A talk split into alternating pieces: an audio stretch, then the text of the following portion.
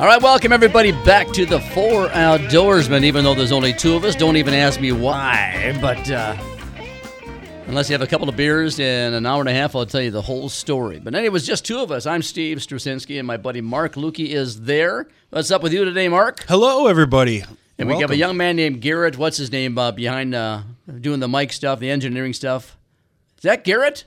It is Garrett. Oh, you, you looked funny. I didn't. I don't know. Not funny, funny, but I didn't see your. But uh, anyway, Garrett's uh, controlling the whole show. Thanks for being here, Garrett, and um, let's have some fun. Mark, what's been up? What's new with you, buddy? Just enjoying the beautiful weather today. It's a beautiful fall day. It's cool. It was nice. Yeah, It was nice. It feels like deer season. is Was the uh, was there a football game in the uh, in, or a hockey or something today? You Uh, got the boys were off of football now. They're done with flag football. Uh, Max had hockey this morning and a hockey party, but I watched the the Packers get destroyed by the Vikings today. They looked absolutely terrible. you know it was. I, I saw the second half and I was not impressed with them. I, and I heard I heard Cousins was phenomenal the first half. Yeah, but he got. I mean, he got hurt, so Um, I saw that and it didn't know, look good. It looked like some sort of tendon or something snapped or something. Uh, he wasn't see. walking. I know. That, I haven't heard so. any updates, but and then I was good. I was surprised when, when he did get hurt and they brought the, it's like five no seven minutes left whatever who knows Yeah. more than that maybe but seven minutes left and they bring in the kid whoever this kid is and give him a break and the first throws a pass the first interception then fumbles the ball the second one and I thought oh man just just hand off man hand off three or four times get in the flow of this thing it was crazy but well they're still in it good for them good for them oh yeah, for them. Um, how was what else did you do this week? I was uh, up in Hill City with uh, my buddy Jerry James for a while, trying to shoot a few grouse and catch a few uh, fish. You know, I've been proud of you, Stu. You've been doing it. You've been going out in the outdoors. You've been accepting invites to go on a whim, do outdoorsy things like grouse hunt and, and fish, and, Yep. and I'm proud of you. and I golfed down in Lake City for two days at the Jewel with a couple of guys, and uh, boy, that was beautiful. It was absolutely beautiful. The colors and the bluffs all around that golf course. You could shoot 140 and not care because it was just beautiful out there. I love fall trips. I have taken like an annual trip in late October in the past, and uh, it's great. The weather, if it's not too cold, obviously. Although I can never find my ball in the leaves. It's, Oh, a, it's a good time for those neon balls. Do you ever use those? Uh, no, but I got a joke about that. But the guy, guy's on the tee box and, and he's got a ball that that's that's that's got a red dot on it. And his buddy says, "What's with that? What's with the red dot on this golf ball?" He says, "Golf, this golf ball is so cool. If you hit it in the water, it floats. If you hit it in the shade, it glows. If you hit it in the woods, it beeps. It's it's an amazing golf ball." The guy says, "Really? I'd, I'd like to get one. Where do I get it?" Where'd you get it? He says, "I found it." I'll, I'll be here all week. Yeah, yeah. it- It's uh, it's been. I'm 72 years old, and I'm blessed, and I'm healthy, and my kids are growing up, and I got a lovely, pretty, understanding wife. But Me too. on the other end of the spectrum, my lovely, pretty Wife. wife spent a whole week in Chautauqua without me, with all of her lady friends. You know, so um, You're kind of used to that, though. I think you're am. semi-bachelor. yeah. She likes. She doesn't leave. She doesn't leave that place till it's shut down, Uh, she never leaves it. We know shut it down. and then she goes right into decorating for Christmas. Oh yeah, here. Oh, that's about. We're about. We're about close to that. You're right about now, close so. to break out the ladder and hold it for her. You know, again, at our age, my pretty wife is 76. I'm 72. It's, we're in good shape, but I don't want any. I don't want to fall off the ladder anymore. No, no. and I don't want her to fall off the ladder anymore. So we talk about it every year, and I complain every year, and I'd rather her not do that. And uh, so we don't know how much longer. You think you're going to stop her from putting up all those awesome decorations? Well, I'm just praying my grandkids. I'll play this tape and I'll send it to the grandkids. Some- One of the grand, some of the grandkids have. We have ten grandkids. They can step up and help grandma, can't that's they? true. Yeah. You can call over, Mark. I'll I'll come help. Yeah. Although I'm, I weigh most more than Yeah, most, most are rated for. Yeah. It's pretty sad going to Home Depot to buy ladder, and you look at the weight rating, and uh, you can only buy the you know gorilla ladder or something. Yeah. Yeah. What are you gonna do? What are you gonna do? So yeah, you went up to Hill City. You experienced all sorts of stuff, a little cast and blast, but you didn't really blast. You Oh, didn't I, really only, cast. no, I only saw one grouse, but I'll tell you what, Jerry James uh, became a good friend of mine. Met him through Babe Winkelman, and I talked to Babe as well. We got to get him back on the air. He said, "It's true." I, he's, "What are you doing there?" I said, I'm going to shoot some grouse with Jerry. He said, What's uh, what, what's wrong with Babe? You haven't called me for a while. How come I haven't been on the show for a while?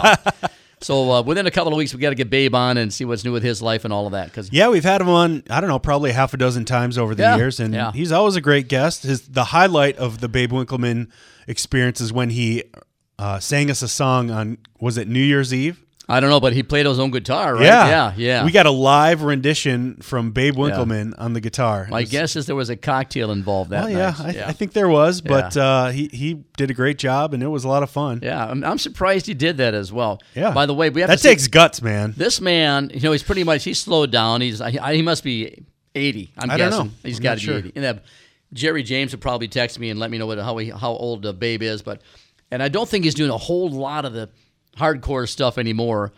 He sold his house someplace near Brainerd. Jerry James is a broker, a real estate guy up in Hill City, and uh, he's known Babe for many many years.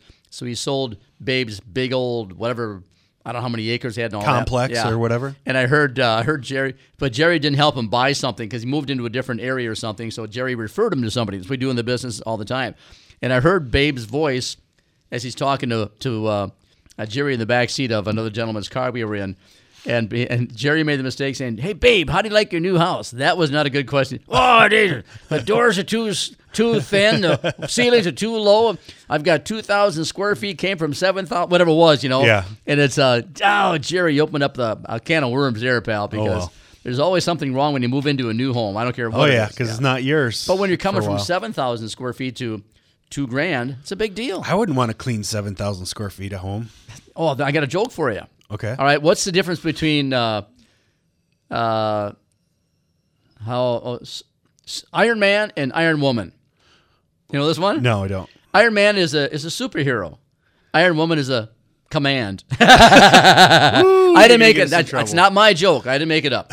I just heard it yesterday when I was playing racquetball with some some other gentleman. But no, that's not.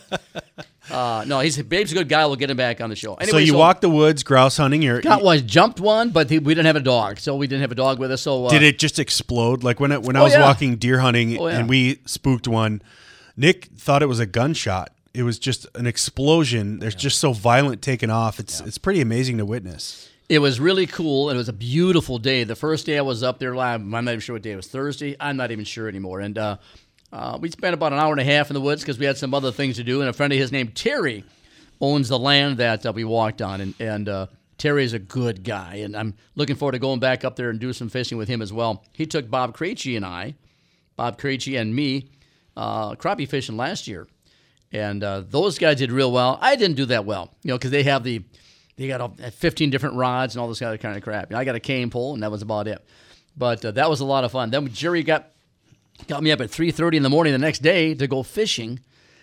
After we played pool till about 10 o'clock at night, something like that, you know. so uh, uh, got up and went fishing uh, for a couple of hours, and uh, he's he's a big fan of the full moon stuff and the wind directions and barometric pe- pressure and all that. And I suppose uh, Mark Fisher there can share this or share his ideas if he wanted to as well. But he was we got up. He wakes me up at three thirty in the morning. I met him met him at four. He says, "You know what? Barometric, barometric pressure has changed. Some we got a storm coming in this afternoon, and the wind went from west to east or south to east. It's all coming in from the east right now." He says. I don't think we're going to do real well. And he was right. Go figure. so I have no idea how all of that stuff affects the fishing, but I thought fishing gets better when a storm's coming. Uh, I don't have any idea. Me neither. Yeah. That's why we go with people that know yeah. So, uh, so we went back and had breakfast at 5.30 in the morning, you know. But, but that was wonderful. And thanks to uh, Jerry and Terry for taking care of me for a couple of days. And I'm looking forward to getting back there. Maybe go up and shoot a deer or something. I don't know. But just just shoot stuff. It's just, let's just shoot stuff. Well, we got an invite to hunt opener with with our friend, and that was really nice of him to do. So I'm excited for that. Wade Ryan's got 40 acres in Cannon Falls. I've never been. Yeah, I have been on it one time, and uh, he's uh, his couple of his buddies, whoever he hunts with, apparently not going to hunt this next opening weekend. He asked if you want to come down, and so I mentioned that you were looking for a place to hunt. Ely's too far. There's no deer up there right now, by the way. and uh, so yeah, so maybe we'll get a chance to go down there opening weekend and at least fish for fun Saturday. Speaking of that, my son Mike in North Branch on his property, I sent you a video nine point buck. I thought it was a nice rack. Nah, not for Mike. He, he- Hey, when you got your own land and you see different bucks coming by, that's that's the thing with trail cams now, Yeah, right? yeah. Is you know, 30 years ago, you'd be tickled to see a nine point buck walk by you. Yeah. But if you have a camera picture of a bigger buck on your property, Oh, yeah. you're not shooting it. Well, there's a 16 pointer that I've seen at least twice, maybe three times, only on the trail cam. But this nine pointer that I showed you, I, uh, the Did he name it yet? You got to name bucks. Do you really? Yeah. Mine was Especially big Baloney. Bull. My biggest buck was Baloney Bull. And uh, my old man used to work at the uh, stockyards in South St. Paul. And they used to call the big cows Baloney Bulls. Yep. Because they don't taste very good. I don't know. I don't know. A big bull, uh, you know, full of testosterone isn't going to taste good. I so they, not. it makes good bologna. But the nine pointer that I showed you the video of, Mike was in his deer stand when that one came by, and I respect him for passing on it. You know, but but he, you know, he, it takes him um, two minutes to walk to where he wants to hunt, which is kind of cool. So Right. yeah, he's, he's pretty lucky in that respect. Yeah. No, yeah, I'm, I'm excited. You know, I'm still coming off the high of Nick's Nick's deer and uh, been eating venison chops and loving that. But I start giving things away. I like to give things away, especially meat. So I'm starting to give away venison, and now I'm looking at my freezer like, yeah, I could probably shoot one more. You told me you were going to give me a couple of uh, small I will, right? I will for sure. So what are you doing to doctor them up? Because I'm really not a big venison fan as far as normal taste. Well, this is the first time I've ever processed a deer totally by myself. I've done, I've helped my buddy Eric cut up a deer, and this is the first time I've did I did it myself. So the key for me is think ahead. What am I really going to use this for? And I know the kids love jerky, so I cut most of the roasts. I have a slicer, and I put it in five pound bags because I From- make um, where did you buy your slicer? uh, Walton's. Walton's uh, dot com is the best place to go, hands down, if you need any meat processing stuff. Cool. And they're a great family. They're personal friends of mine. They're out of Kansas. They can ship anywhere. If you need a slicer, vacuum sealer, stuffer, grinder, anything you need, go to Walton's and they'll take care of you. Butcher. Butcher. Yeah. Yeah. So I I was thinking I make jerky in five pound batches. It's just easier for the spices and everything and that's basically two rounds of my dehydrator. So I sliced five pounds of meat and put them in bags in five pound increments. Yep. And so I I think I had four of those bags all ready to go. Froze them up. I cut all the steaks. The backstraps are the best steaks besides the tenderloins, which we ate the night that we shot it. I couldn't tell you what a backstrap is. I really couldn't. So If you opened up a deer, I, I couldn't tell you where that. What well, that I mean, you're a smart man. You could probably deduct where it came from. the back. You got it. no, there's two rows of meat, long tubular um, cuts of meat along the backbone on each side. So you can kind of nicely cut it out, and, and they're big, long pieces of steaks. And then so you cut them into chops. Some people butterfly them because it is smaller um, than like a beef, you know, backstrap would be or whatever. And cut it into steaks and package those. So I have lots of packages of steaks. I I like stew, so I cut up some packages of stew. Basically, I thought ahead, and rather than get package from a butcher that you have to you know use as you please, I thought, what am I going to make, and how is it easier for me to pack and process it that way? So that mm-hmm. that was a big advantage of doing it myself, with a lot of help from Jim Dickerman, of course. But so I have a lot of steaks, I have a lot of jerky cut up, and then I have a couple bags that I'm going to grind and either just make hamburger or, or sausage or whatever. Well, you know, this is. Let's see. Where did you get? Well, you got that deer up by McGregor or something. Yeah. So that's not. Is that all farm fed stuff up there as well? There's sporadic farms, but it's mostly it was a fat deer. Like uh, it, it had some fat on it, so it ate well. I'm guessing it probably raids a lot of bird feeders or whatever, but it's mostly woods there. So it's you know acorns and it must be fat from all those acorns that we talked about a couple weeks ago. But Yeah. uh, it was a healthy fat deer, so it's You know, talking about deer hunting, of course, the opener is coming up next weekend, and uh, hopefully we'll get a chance to go out and shoot. I- I want you to go out and shoot, and um, um, and Wade's a good guy, so if I can go down there, I've got a commitment on Saturday. I'm trying to break or you know adjust, and if that's the case, then I'll go down with you. But I was looking in the St. Paul Pioneer Press this morning. They're talking about deer hunting and the speculations of 2023. The deer up in where I used to hunt for many many years, 50 years up in Ely the uh, they have about 0.15 deer harvested per square mile up there. That around there, around Brimson, uh, uh, to uh, uh, um, Babbitt, those areas. It says they. I don't know who does all this research. 0.15 deer harvest per square mile, which is nothing. If you go to southern Minnesota, it's 7.5 deer harvest Wow. per square mile. Yep.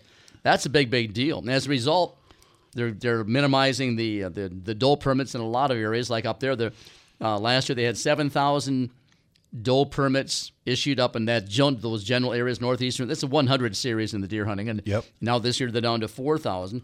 Around Grand Rapids, same thing. Last year they had 1,500 doe permits given out. Uh, now they're down to 250 because there just aren't enough deer to keep things going, and so uh, that's a big concern. I'll, I'll still go to the hunting shack and do my thing, but it's uh it's not like it used to be, obviously. Yeah, I went. I think I went three years up there with you, and and I didn't see deer the whole time I was there. Yeah, but you had fun. I had fun. it, it is a great place to walk, and it is a great place to hunt. And I like hunting like you like to hunt, where you're walking around and and you're. It feels more legit sometimes when you're you're just walking through the woods. You don't know the woods, and you know you sit and and walk and sit and walk. I like that too. You know, sure. if you see a, if you see a couple, and especially when there's snow, you see a decent trail, you see some signs, some fresh droppings, whatever, within the last who knows what it is. Something came through there within the last day. They're going to come back sometime this day.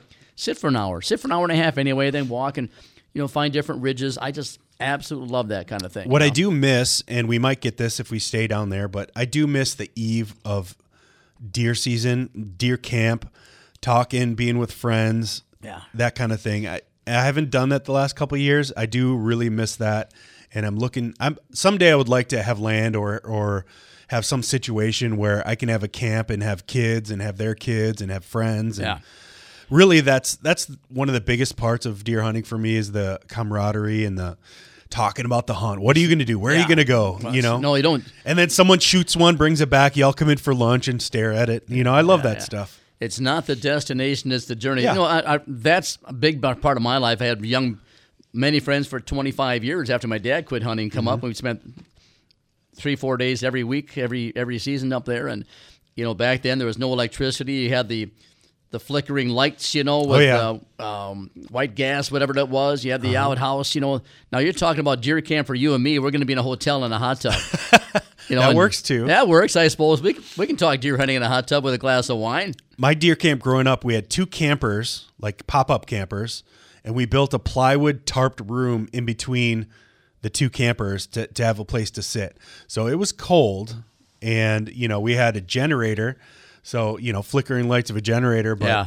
um, yeah, it was it was not it was not a hotel room. that is. You all set, young man? Want to take a break? We got, we, we got Oh, we 620? Oh wow, we made it all the way through. We made it all the way. Hey, we'll get right back with a young man named Joe Albert with the Minnesota DNR. And after him is Tim Bothof. This guy, well, he's the deer hunter I was talking about in my promo. He might have shot something other than a deer one time. We're Uh-oh. going to talk about that. Be right back with Joe Albert.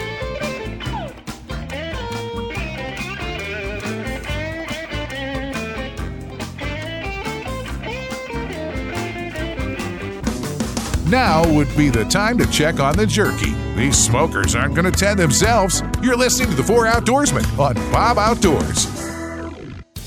The 2023 Hardwater Ice Fishing Expo is coming back to the National Sports Center in Blaine, November 17th through the 19th, featuring the latest gear like augers, tackle, rods, reels, sleds, trailers, electronics, and more. Stick around for great pro seminars and learn tips and tricks that will help you catch more fish this winter. There's fun for kids and adults, so bring the whole family. You don't want to miss the 2023 Hardwater Ice Fishing Expo, November 17th through the 19th at the National Sports Center in Blaine. Clam Outdoors has what ice anglers need for ice fishing this winter. From portable fish traps and pop up hub shelters to ice armor by Clam Outerwear and cold weather gear to stay warm on those cold winter days. Along with a wide array of accessories Clam Pro Tackle, Frost Ice Line, rods, reels, and combos, and so much more. Whether you're a hardcore or casual ice angler, Clam has what you need for ice fishing. Check out the full line of ice fishing gear at clamoutdoors.com. Power Lodge is the number one source for ATVs in the upper Midwest.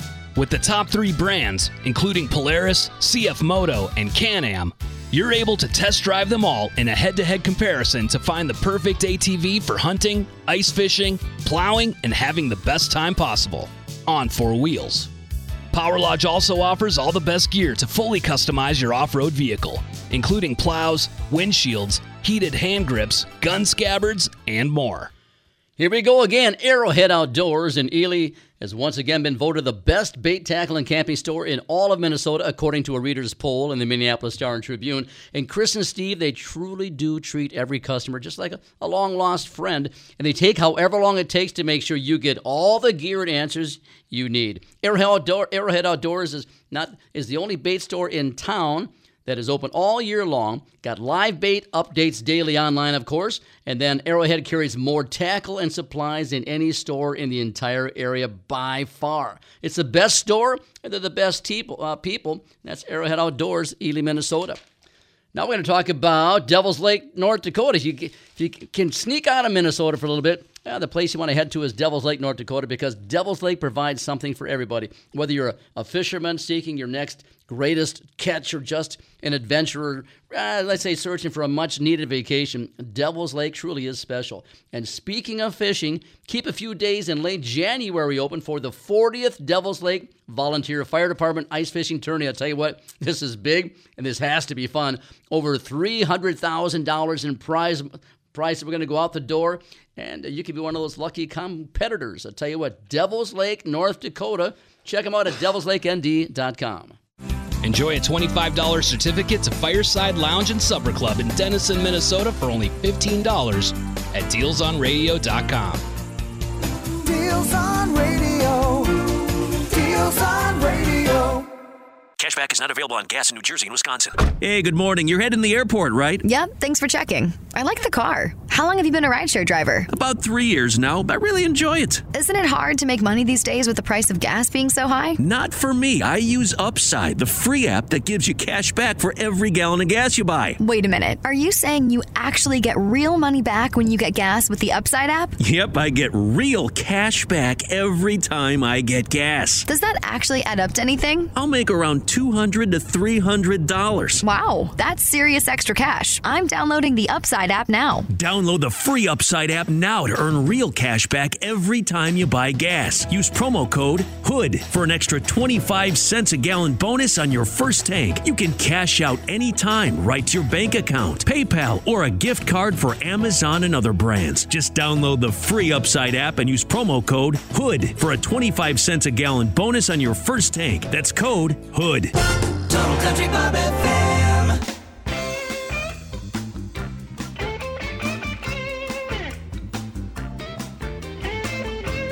All right, we're back. Thanks for listening to the Four Outdoorsman. Strewman here, Mark Lukis to my left. And I believe, I'm just guessing, we've got Joe Albert on the phone. Am I correct? You're correct. There How you, you go. doing, guys? There you go. There you go. How you doing, Joe? Wonderful. Hey, what is your title with the DNR? Outdoor news, you mean? What's that? What is your title on your new job? What is your position? I forget what it was. I, I am the communications coordinator in the Division of Enforcement at the DNR. Wow.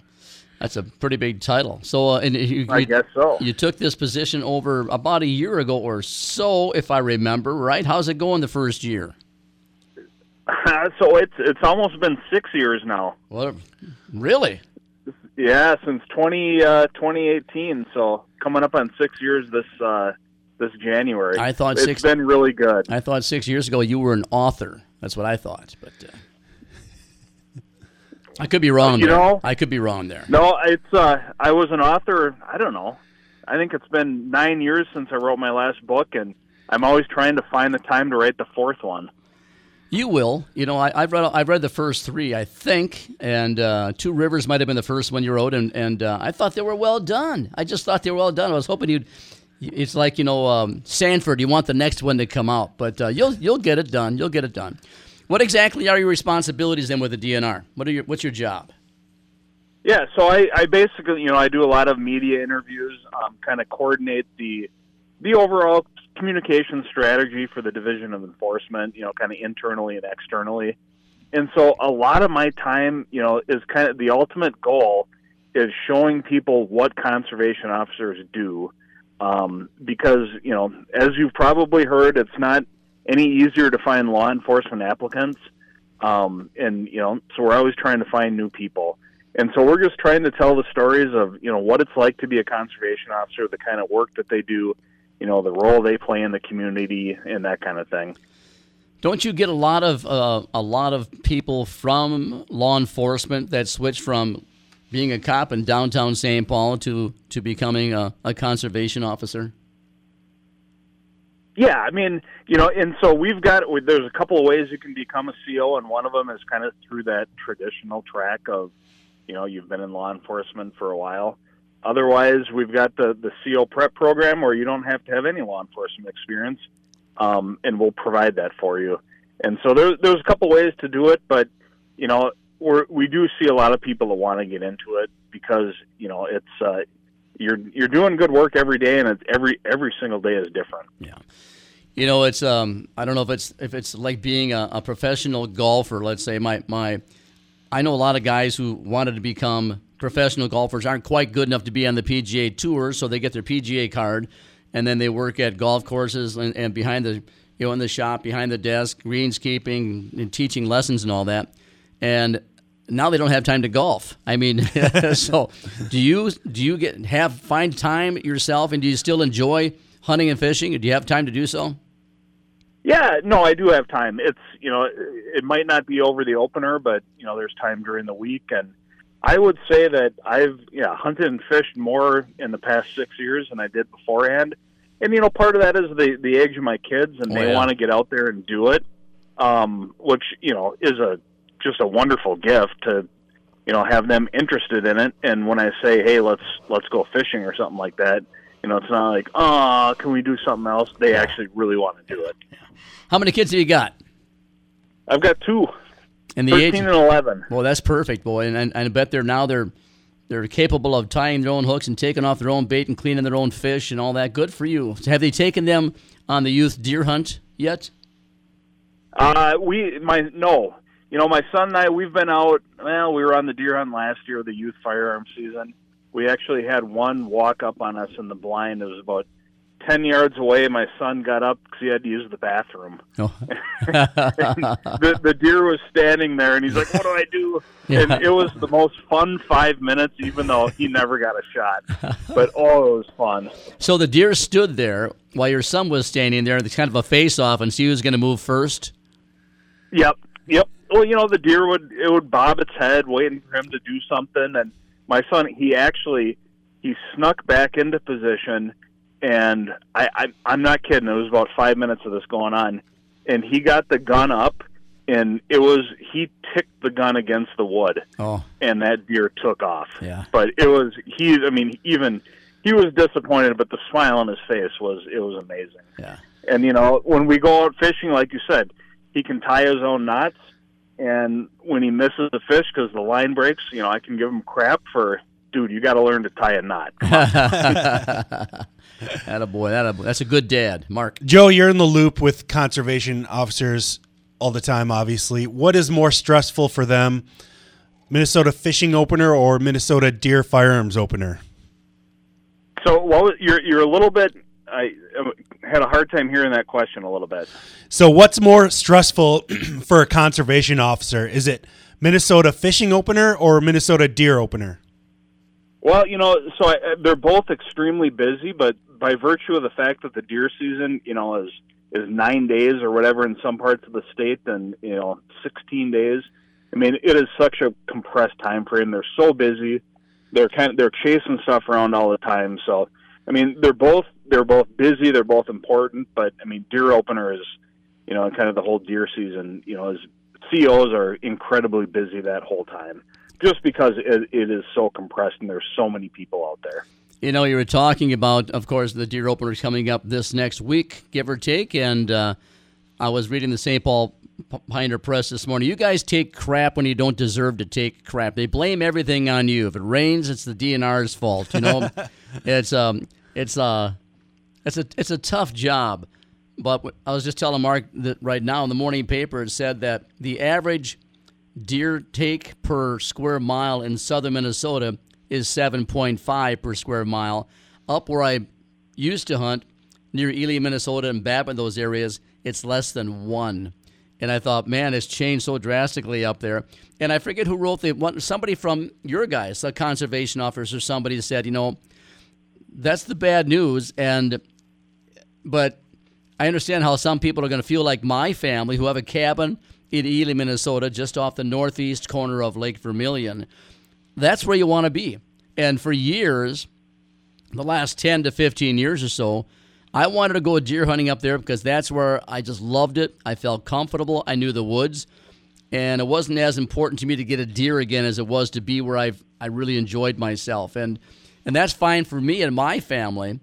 But none of my buddies want to go up there because there's no deer. Yep. yeah, yeah. So, uh, do you deer hunt yourself then?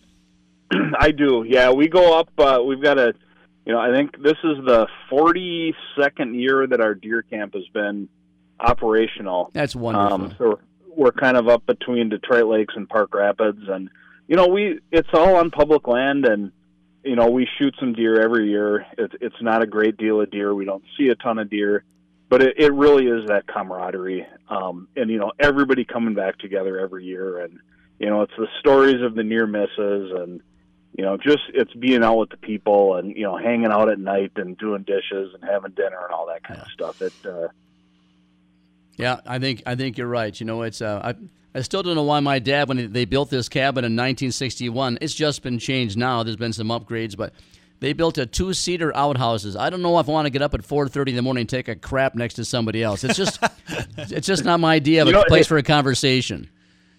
That's that's what we've got. We've got a two seater outhouse. We've got you know we've got well well water. We've got a pump. Yeah, we do too. Um, it uh, you know it we just we love it and. Like I said, you know, we go up there to deer hunt. We go up there for opening and fishing. We go up there to cut wood for deer hunting.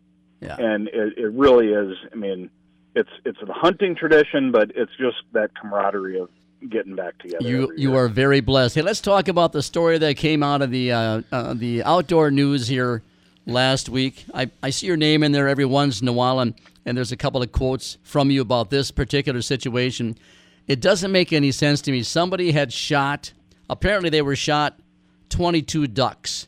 Tell me the story, and why wouldn't if they're poachers? Why wouldn't they have taken those ducks? Kind of go through that story for our listeners, would you? Yeah, so this this one, you know, there, there was kind of two parallel stories here, but so yeah, let's talk about the ducks first. There was 22 of them, Yep. basically dumped on the side of the road. Um, some of them, you know, were kind of halfway breasted out. You know, somebody maybe made a little bit of an attempt to remove the meat, but other birds were fully intact and they were just they were basically in a bag and dumped. You know, we we still don't know, you know, who it was, kind of what the circumstances were. Um, you know, so you know, at best, it's somebody who, you know, just got into a jam and had, uh, you know, didn't have time to clean the ducks, or it was too warm, or whatever.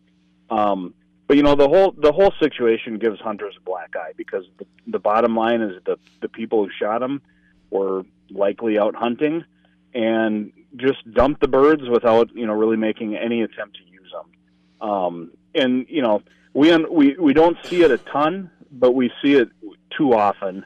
You know, we, we do see you know like after deer season, people dump deer in the the ditch, and it, it could be deer that they've you know field dressed and don't know what to do with them. Um, but any anything like that gives hunters a black eye.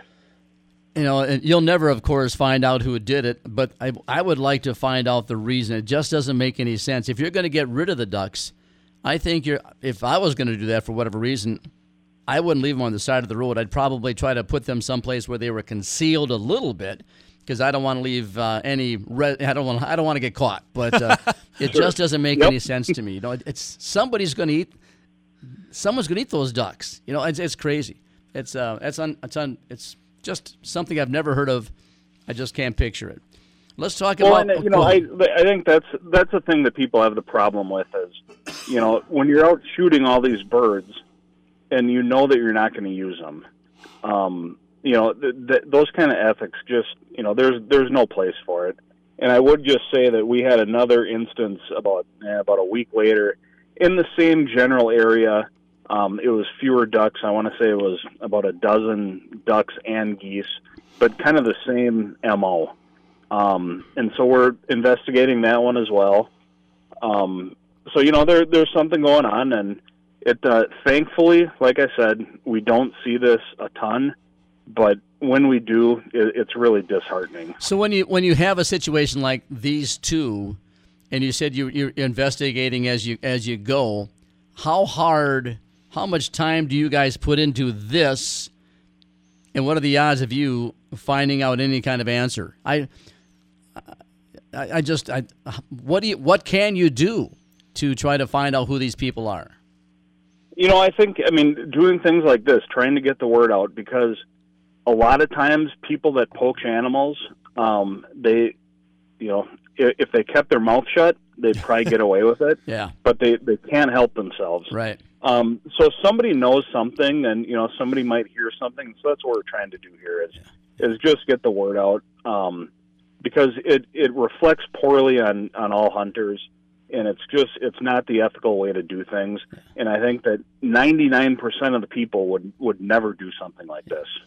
How many times do you come home and share stories with your kids as an example? Like, do they know about this particular story, or have you done that in the past? Yeah, they do. You know, we t- we talk about you know ethical hunting all the time. My son and I were were out squirrel hunting this past weekend, and um, it, it, it was really really slow. But he finally there was a squirrel, and I'm looking, and he's looking. I'm like, you can't take a shot at that. I mean, you know, look at all the brush between here and there, Right. and you know, so you you know the you do talk about ethics a lot because it's you know it's everything in hunting. I mean, you you never want somebody to take a bad shot, you know, a shot that you shouldn't take. Um, and so, uh, you know, to me, you got to start that conversation at a young age. You know, when I was a kid, I won't say the guy, the kid's name, but uh, he lived across the alley from me. He's not listening. He lives in Florida.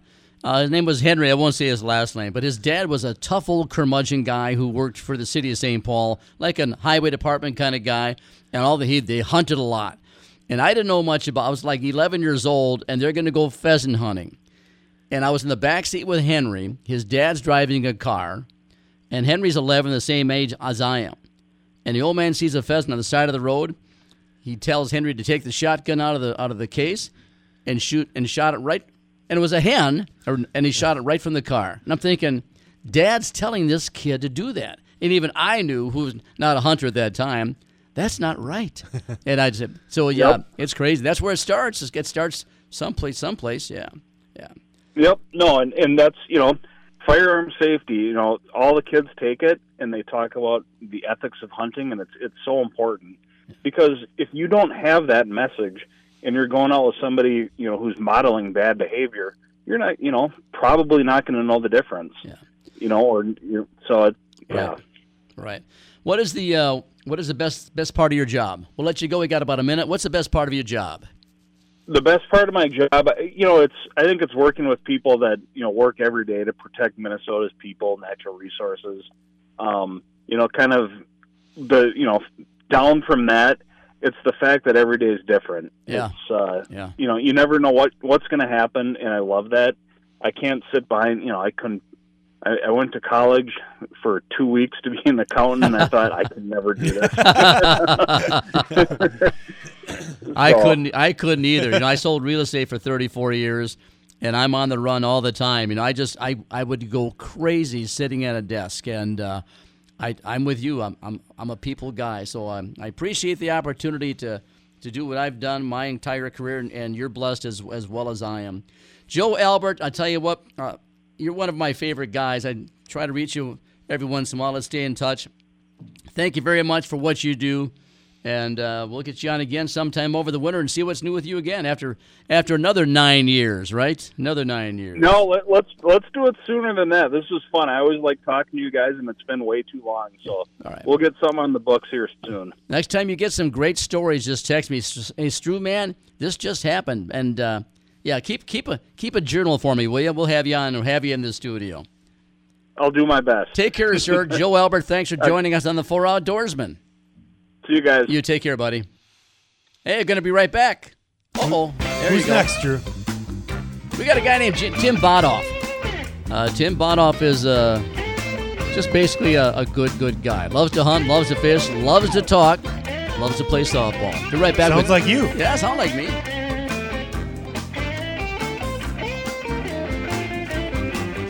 Good music for a great cause. The Minnesota Country Salute CD is coming soon. Keep your knob turned to Bob. Call DeZiel Heating and AC when you need dependable, affordable, and professional furnace repair at your home. DeZiel knows the feeling when your furnace goes out during a cold winter day. If you have a unit that's ready to roll over, DeZiel's team of licensed and certified HVAC technicians are here to help. DeZiel's trucks are stocked to repair any furnace system and can get your house warm and cozy again. Suspect a problem? Call the top dog today before your furnace goes out. They will come running to your rescue before it is too late. DeZielHVAC.com. Clam Outdoors has what ice anglers need for ice fishing this winter. From portable fish traps and pop up hub shelters to ice armor by Clam Outerwear and cold weather gear to stay warm on those cold winter days. Along with a wide array of accessories Clam Pro Tackle, Frost Ice Line, rods, reels, and combos, and so much more. Whether you're a hardcore or casual ice angler, Clam has what you need for ice fishing. Check out the full line of ice fishing gear at clamoutdoors.com. Tired of losing your valuables down the ice fishing hole? Our friend Bill Katz with BK Outdoors LLC has the most simple, affordable solution on the market. Katz covers are a strong polycarbonate hole cover you can stand on and fish through. Your phone, electronics, keys, kids, and pets can now be safe with this simple solution. Go to katzcovers.com. That's K A T Z K O V E R Z.com. Made in Minnesota, a veteran owned company. You can order yours directly or visit one of Bill's great retail partners to get yours now. Hey, one of the most beautiful winter settings in Minnesota's well, every square mile surrounding Ely. I'll tell you, ice fishing is superb, and the options are nearly endless as well. Arrowhead Outdoors. That's a must stop for every hiker, hunter, or fisherman heading that way because Chris and Steve, well, they pretty much know it all. Hey, once again, Steve has fish houses for rent on the, the doorstep of the boundary waters. And he fishes a lot, so he knows exactly what he's doing. And, they, and he's got uh, that'll help you become a better fisherman as well and maybe be more successful unless Steve was there. I tell you what, he's a good guy. Arrowhead Outdoors is a great store to go to. Reserve your fish houses right now if you want to fish near Ely. And uh, it could be walleyes, could be trout, whatever you want. Arrowhead Outdoors, EelyMN.com. Now we're going back to Devil's Lake Tourism, I think it is. The four outdoorsmen, have been there many, many times. And I tell you what, I fall in love with Devil's Lake more every time I go there. Hard water's here, of course, and Devil's Lake is just about as good as it gets. I'm going to drop some names here. Kurt Walbeck of Outdoor Bound TV and John Hoyer, winner of the National Walleye Tour the last two years. Well, they're only two of the many professional big shots that feel like Devil's Lake is overall the best fishery in the country. Yeah, that's saying something. So before you head that way, get a hold of me. I'll put you in touch with maybe a great guide, a nice hotel, superb restaurants, whatever you need. That will take care of you. Check out devilslakend.com. Power Lodge is the number one source for ATVs in the upper Midwest. With the top three brands, including Polaris, CF Moto, and Can Am, you're able to test drive them all in a head to head comparison to find the perfect ATV for hunting, ice fishing, plowing, and having the best time possible on four wheels. Power Lodge also offers all the best gear to fully customize your off road vehicle, including plows, windshields, heated hand grips, gun scabbards, and more. Total Country Bob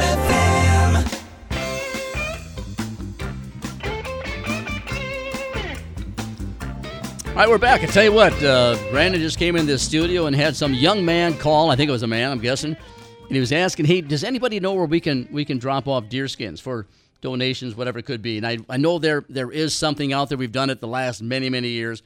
I just texted Joe Albert, see if he'll get a hold of me. He might have an answer. But if anybody out there has an idea as to where they should drop off deer skins, uh, get a hold of us at 763 450 0100. 763 450 0100, and we'll spread the word. I appreciate that. Welcome back, everybody. Tim Bothof, are you on the air? Greetings, y'all. How you doing, buddy? How are you? How's the squirrel the squirrel tail painting business going? We've had an interesting happening. We've relocated 28 squirrels uh, in the last few months, and uh, we got kind of overloaded with them. So we're we're kind of thin the population now. We take them to a to a forest about 10, 10 uh, miles away. Uh, so, and if they come back, they uh, well, we'll just relocate them again. Now you were telling me this is interesting. Nature, nature's funny. We, we, my wife loves the birds. Even at our cabin in Chautauqua, Wisconsin, she probably has 20 bird feeders, maybe 10 or so by the house and 10 down by the garden, which is another 150 feet away. And we You have must spend a squirrel- lot on bird seed. Oh man, oh man, yeah. you have to put that in the Yeah, budget. If she ever complains about me drinking a dry brandy Manhattan, I'll I'll add up her bird feeder. But but uh, and the squirrels just we have, she's having fun trying to take care of them, and um, it's not working. She literally will make herself a cocktail, Tim, and sit on on the patio and wait for a squirrel to, to jump on a bird feeder, and she shoots it with a water pistol, one of those. You know those, I- yeah, A super so- soaker? Yeah, No, we super, don't- we a super have- soaker. We don't have the bird feeders, but we've got uh, three oak trees and five walnut trees, and tell you what, uh, it's it's uh, it's a feast for those guys. Uh, we're just we're just giving them, but giving them a different lifestyle. Uh, Now, have you have you seen a difference in the reduction? Have, can you tell that you've gotten rid of a lot of squirrels, or are they still hanging around? Well, yeah, yeah, it seems that uh, we get rid of two and three show up, so it's hard it's hard to tell. Yeah, it just keeps it's a, it's a, an ongoing and non ever ever uh, never ending cycle. Now, since we are an educational show, as you will well know, how are you catching these squirrels without harming have- them? Without harming them? We have, yeah, we're not. There's no harm to these uh, young little characters. So we have a live trap. Uh, it's pretty good size. We've actually caught uh, a couple of rabbits in it over the years too. But uh, uh, it's a live trap. Uh, I throw four or five walnuts in the end of it.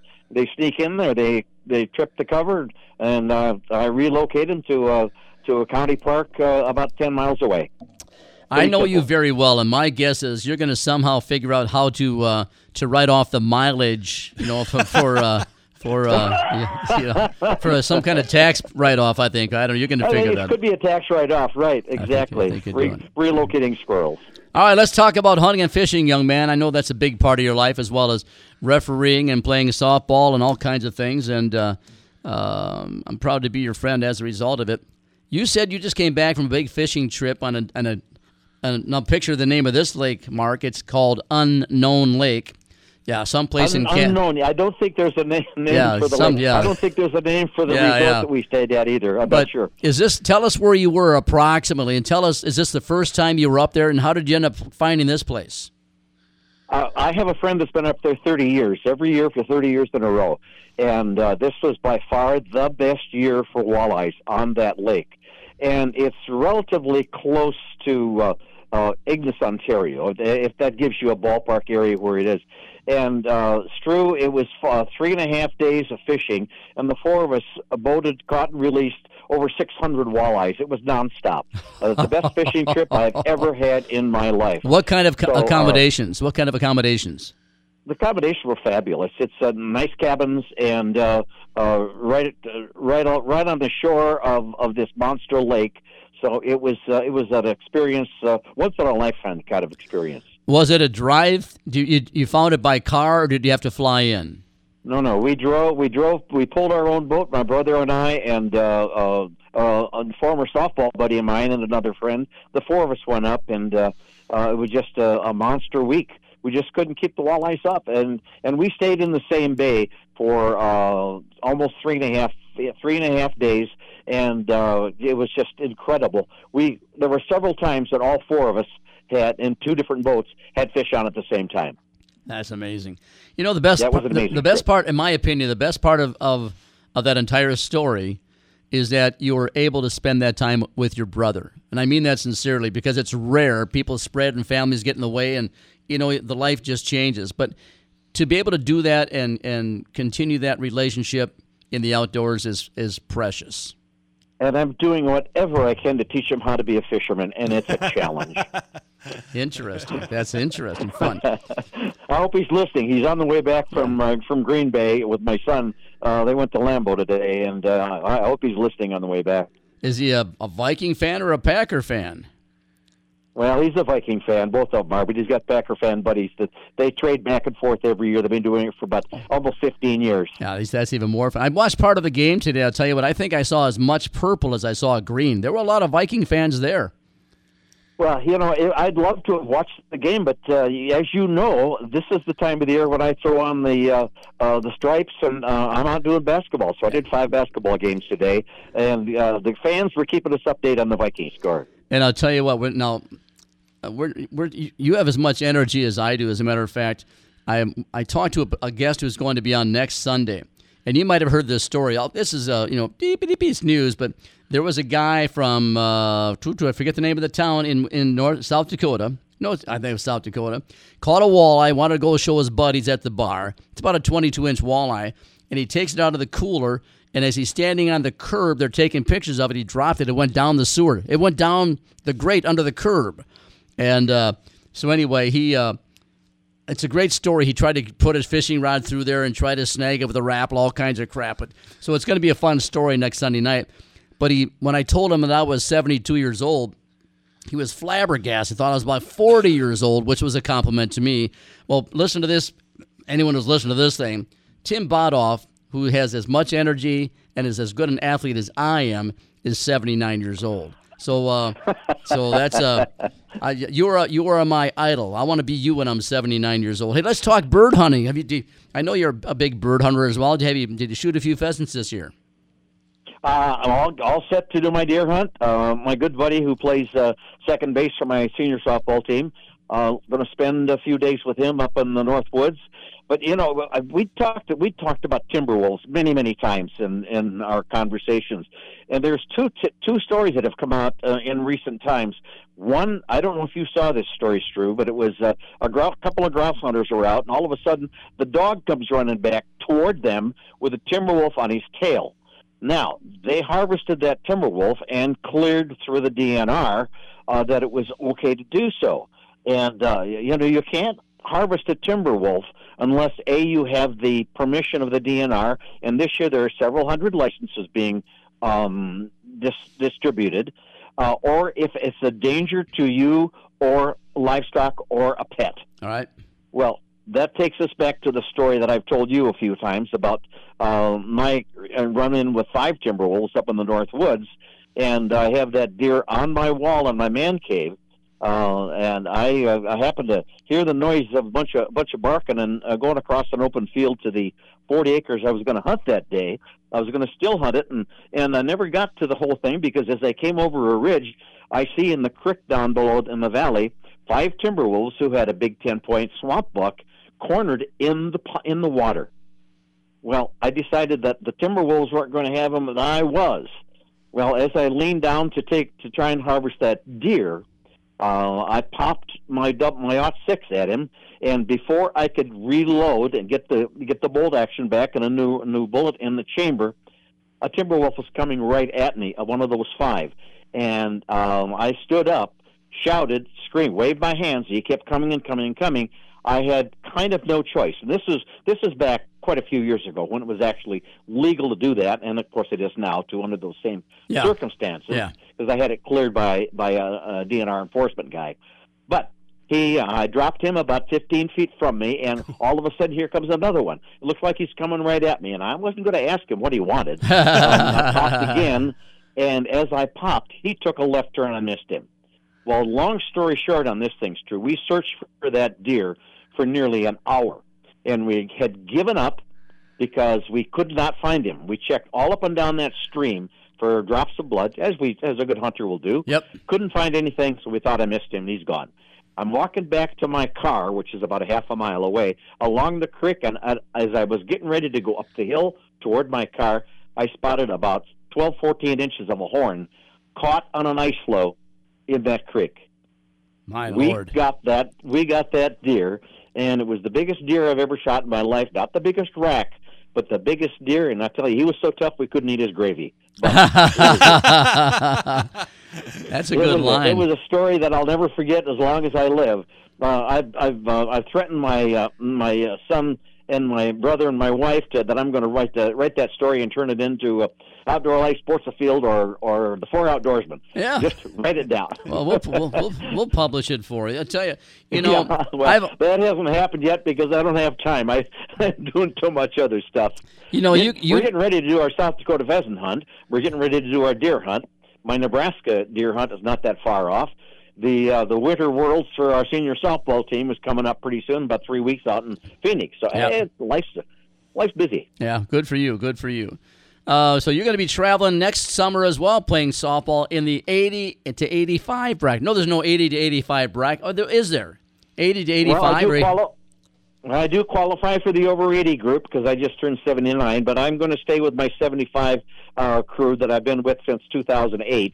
Uh, we've had a good run of success. This summer was tremendous for us, and we've had uh, uh, we have good camaraderie and a good bunch of guys. So I'm going to hang on to that crew for a while, and um, maybe the year after we'll have enough to uh, form our own 80s group. You know, Okay. we were we've played against each other and with each other a number of times. I was playing against you in Rochester about must be five years by now, something like that. And I I forget your left fielder's name. A very very nice guy, and he took a, a fly ball right off his head. I forget his name, and he he was all He busted up. forgets his name too. and uh, yeah, he forgets his name as well. But I, I remember he was he had there was blood all over the place. You know, when you get a it was right on his scalp, you know, and, and it was all over the place. I forget his name, but he was a good ball player. Holy buckets! I thought playing infield was dangerous when you get to be seventy years old, but uh, but uh, he he came out of like everybody else, and he's sure probably still playing with you guys. Hey, talking about pheasant hunting a little bit now. Where do you go pheasant hunting in, in Nebraska? Is this private land? Do you go the same place every time? Well, the my it's my muzzleloader deer hunt in Nebraska. It's Oh, okay. South Dakota for pheasants. For Oh, okay, all right. And it's it's about half private land and some public land that we hunt in South Dakota. Good for you. And Nebraska muzzleloader. I've never gone. Mu- I've never shot a muzzleloader. I I have I have only hunted one time in the last twelve years with my uh, with my high powered rifle. I, it's the muzzle loader kind of took over my my love for uh, a deer hunt uh, uh, 12, 13 years ago, and it uh, it's consumed me, and I really really enjoy it. It, it's more of a challenge. You know, you don't have a whole bunch of rounds to shoot and fire away, Yeah. so you have to kind of make sure that your uh, your accuracy is, is there. And that was what I was going to ask. I know all about muzzle loaders In fact, I was uh, shooting my 30-30 Winchester, sighting it in a couple of years ago uh, in Oakdale, the Oakdale Gun Club down there. And there was a guy with a muzzle loader next to me. I'm shooting at 50 yards. He's shooting at 75, and he was much more accurate with his muzzle loader than I was with my 30-30 from 50 yards. Well, it's true. I'm sorry to tell you this, but I know a lot of guys who are more accurate with their muzzle loaders than you are. I imagine. I'm not surprised about that. Surprised about that. hey, pal, thanks for joining us. You're a nice man. I just uh, I miss you. I'll I'll try to play more this summer. My knees about 90%. I had to replace last year and didn't do much last year, but I'm ready to get back on the horse and I'm looking forward to it because uh, and it's like anything else. You miss the guys probably more than the game.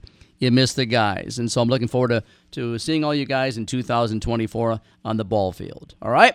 Well, you know, it's friendships throughout the United States uh, when you do this kind of thing at the level we do it, and it's uh, uh, it, it's pretty it's pretty important. It's pretty impressive, and uh, it's it's a lifelong kind of thing.